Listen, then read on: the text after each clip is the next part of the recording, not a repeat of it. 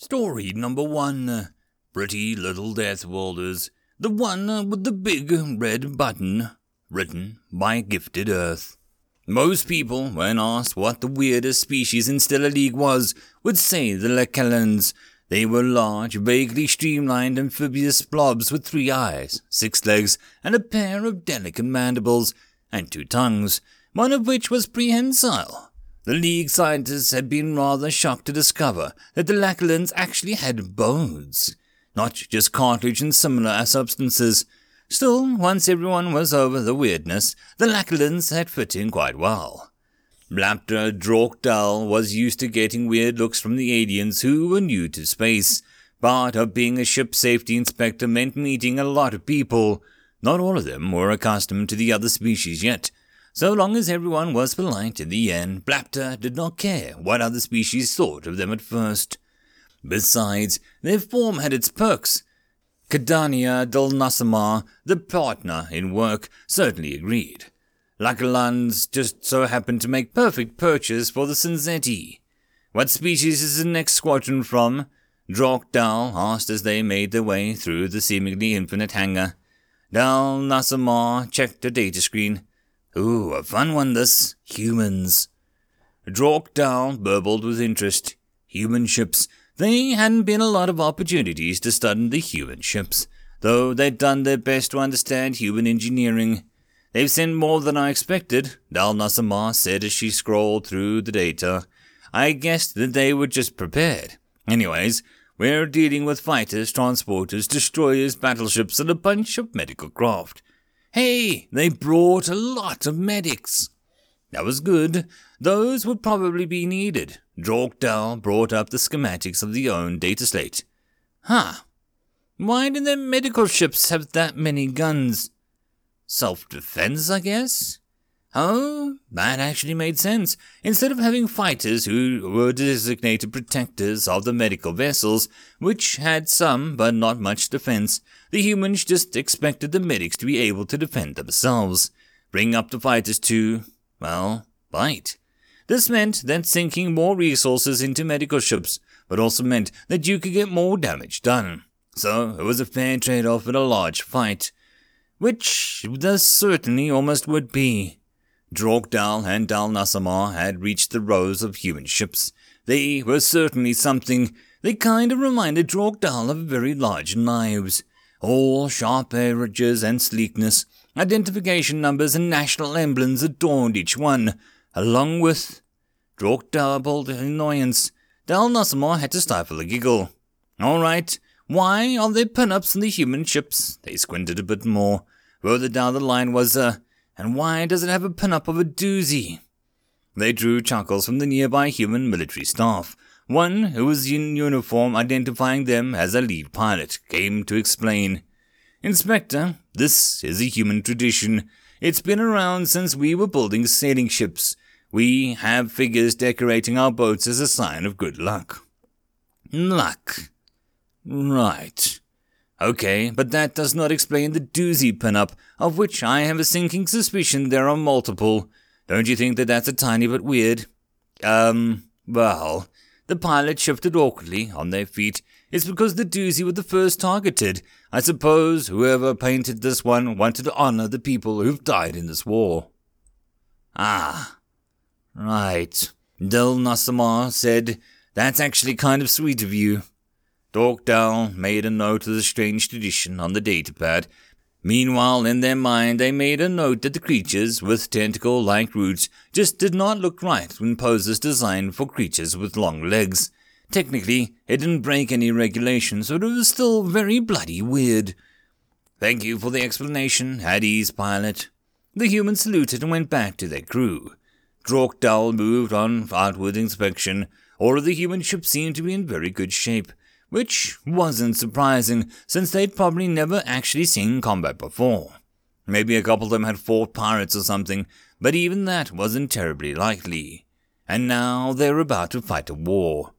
Drawkdal and Dal Nasamar took extra time on the human ships, just in case. Admiral Anastasia Yokolanova Marsa looked over her briefing notes with a careful eye. This outer space crap gave her a headache. She diligently worked her way up through the ranks of the Martian Defense Force, proudly working to protect her beloved, not so red planet from pirates, smugglers, and the occasional asteroid. And now she was representing her world in an interstellar war council. Why couldn't they launch an Alpha Centauri had been ten years later, when she would have been able to retire and leave it to a subordinate? Well, she was here now, so she better do her job properly. Thank you for all coming, she said at a session. Admiral Centenati of the Balbavar. Now, I'll be brief because time is limited. We are not in a good situation here. The primary issue is that we know very little about our enemies and their capabilities. Fortunately, what we do know is quite informative. If you'll turn to page 5. Marsa opened up the page 5 and about the seventh time that day. This section relates to what information we have. I'll bring up the key points now, and so you can develop strategies. The first thing is the lack of shielding. The main theory right now is that it is so that they can move faster in real space. If no power is going to shielding, they have more power to spend on movement. It's not a fully satisfying explanation, but it's what we have. This also means that purely energy based weapons aren't going to be much help. We have to actually hit them with something physical. Marsa rubbed a temple. Great. That meant a higher investment of resources, because to hit someone with a rock, you actually needed to have a rock available to you. It also made it a lot easier to run out of ammo. Second point is one that I've already mentioned speed. Those smaller ships are fast. Their role is to swoop in, disable large targets, and then leave. We don't know how they'll handle our fighters, but make sure that your tracking computers are working before the inevitable fight. Oh, that was even worse. Tracking systems could only do so much when they were attempting to throw a rock at something moving at a relevant percentage of the speed of light. They would have to slow the last fighters down in order to stand a chance. Third point is the big moon. We all have seen the records of what happened at Blossom's apex. Fortunately, we don't have to worry about the big gun in a firefight, because it takes literally hours to charge, and it's pretty obvious when it does so. We can be certain that there are other defenses on board, though, and there will be a lot of them, so keep your distance anyway, if you can. The fourth point relates to more cetaceans than ships. Shields did not do much good in protecting our stations from being bored by the last. The crew of the Giantside Research Hub can attest to that. We are ideally going to be evacuating all of the stations in all the systems that have any last attack, but they may need some protection from the more mobile crops, just to buy the evacuees some time. Fifth and final point personal combat. We have a reason to believe that if the lost board ships, they won't want to deal with normal combat, based on what they said after the Giant's Eye attack if they do, though, we have a problem. Only two people have survived a direct physical confrontation with the lost, and both of those people are undergoing medical care. Also, they were both humans, so that would probably make humans the primary targets. Question, said the Sephardi Queen Admiral. She was a formidable presence, none the least because of her sheer physical size and the retinue of armed guards. Do we have any kind of time frame for the next attack? Excellent question, Your Majesty, Centenati said. Right now the moon is charging from the Lanilania system star. We can't really make prediction on how much longer this will take, which is why we're moving forces into that area now. The Queen Admiral didn't seem impressed by that statement, but she accepted it Marsa chewed a lip. She looked back down at the notes on the data screen, the plan formed in her mind, and then she discarded it. She had done this many times already. She suspected the other military leaders had done the same. This time the Stellar League was at least somewhat prepared. It really couldn't be said that they were ready, but they had at least tried to prepare. When the moonship jumped into the Canalalia system, the alarms were sounded. The three inhabited planets in the system were given a signal to evacuate. Mining and research crews fled their posts. Billions of people had been told to be ready themselves to leave at a moment's notice. And they had done so admirably. The exodus was beginning. The moonship released a cargo of death, letting swarms of tiny, fast fighter ships out into the system. They charged the stations as before, though now they were also had fleeing transport ships to target. Escort vessels held the line as best they could, but casualties were inevitable. In a moment of true serendipity, the moment that the first station was fully destroyed was also the moment that the first wave of Stellar League's forces jumped into Canalalia. It was an impressive sight. The combined forces of a dozen space-faring civilization was not to be taken lightly. The Strictech led the charge as a vengeful herd beasts were wont to do. Their vast battleships thundered across the solar plane towards the last, Zavadi hive ships accelerated as they drew close and screamed into battle as one organized unit.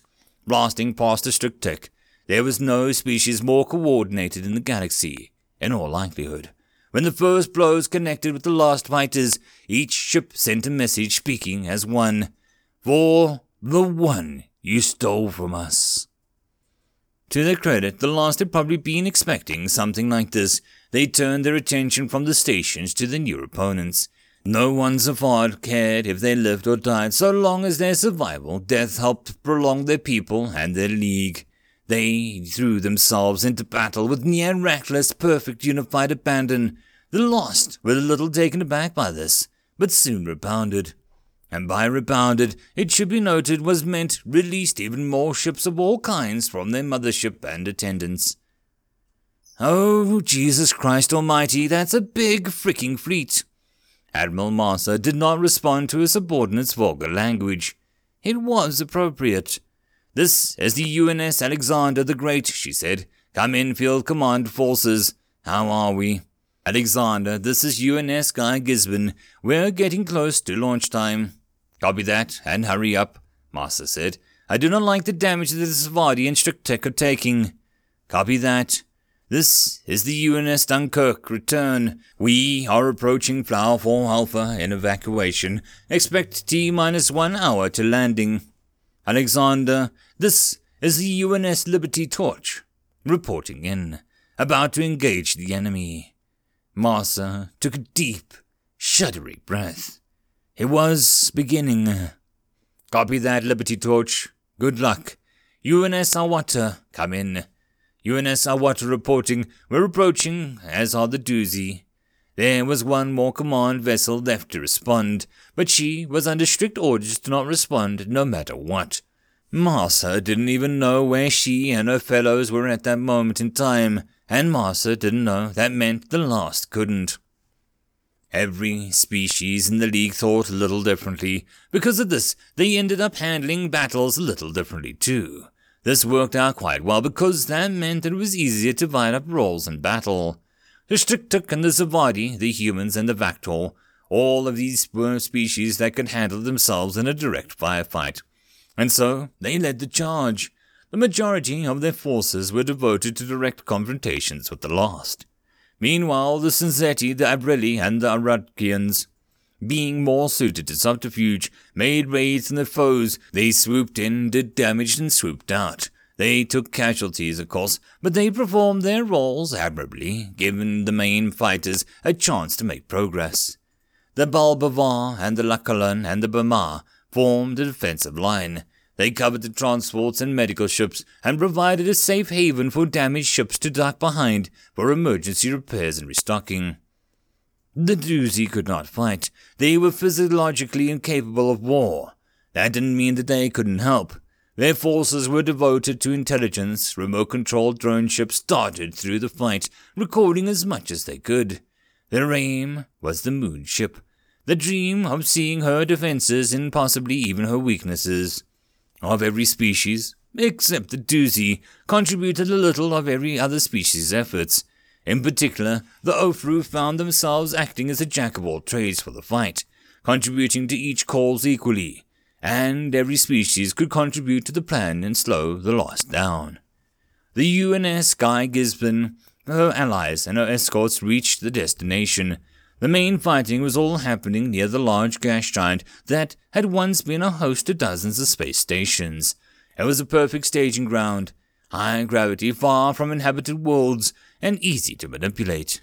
UNS uh, Guy Gibson in position, ready to launch payload. Guy Gibson was greeted by a number of similar reports from her allies. The easiest way to slow a car down is to put a caltrops on its way. The same principle could be applied here. Each of the ships released clouds of velocity mines. If something moved too fast near them, they would explode. League ships had shielding to deal with this. The last, for some reason, didn't. It was a spectacular success. After the first super speedy Lost fighters blew up, all the others got a message and started to slow down to avoid the mines. This made them a lot easier to hit. Rather unfortunately, the crew of Guy Gibson did not live to see the success play out. But that's what happens in war. War Queen Paya Marani had to give her foes some credit. That was a very good way of slowing her fighters down. She had to respect that thinking. A few other races had tried similar things upon encounter the last. It hadn't saved them, but it was still admirable, and honor dictated that she respect them for it. Commander, status of the evacuees. The commander bowed his head deeply before replying. War Queen, they are so numerous that they are having problems getting everyone off world. There will be many more, proportionately, than there were on the previous system. War Queen Pyre growled. I think we're going to have to change tactics. She slammed the tail into the ground three times for attention, which she immediately had. Prepare the Unchained. My war queen, why? The commander shook as he spoke. Forgive my insolence, but I do not understand why we are moving to this phase already, when the fight has barely begun. Oh, look at them, you idiot! She gestured to the P's of the command ships. The Stellar League are more numerous than the other foe that we faced before. A single large ship is comparable to ten of any foes, but they have an awful lot of ships. We will lose far too many Lost if we keep this up. I understand. The commander returned to his post, and then began to orders. War Queen Pia sat back in the command chair, in front of the central war console. She was also enjoyed the spot. Every time she pressed this button, she saved her people. Also, there are very few species in the galaxy that can resist the joys of pressing a big red button, especially when you are the only person allowed to go anywhere near it. Admiral Marsa, are they retreating? So they are. They were fighting back to the moon ship. Marsa did not like this. It was the most obvious warning sign that she had ever seen in her life. Hold your position, everyone. Stay wary. Marsa watched as a new set of ships, bigger and sleeker than before, were launched from the moon ship's attendants. Hmm, they were moving pretty fast. Ludicrously fast. Did they forget about the mines? No, they couldn't have. They would be pure stupidity. They were aiming right for the minefield, though. With those shields. Oh crap, the last use shields, just not on all of their ships. Why not? Why were the ships not slowing down? They didn't even care about drawing a massive fire from the League. Scatter! Marsa yelled into the comms. Retreat away from them. This is a. The last ships exploded with the fury of a hundred Chernobyls. They blew apart everything around them, and their dark engines were purposely sent to the most unstable state possible. Retreating doesn't help in that kind of situation. Nothing does. In seconds, the last had punched gigantic holes into the League's forces, destroying the Zaphides formation. Another wave of ships launched. These ones were heading for the planets. End of chapter.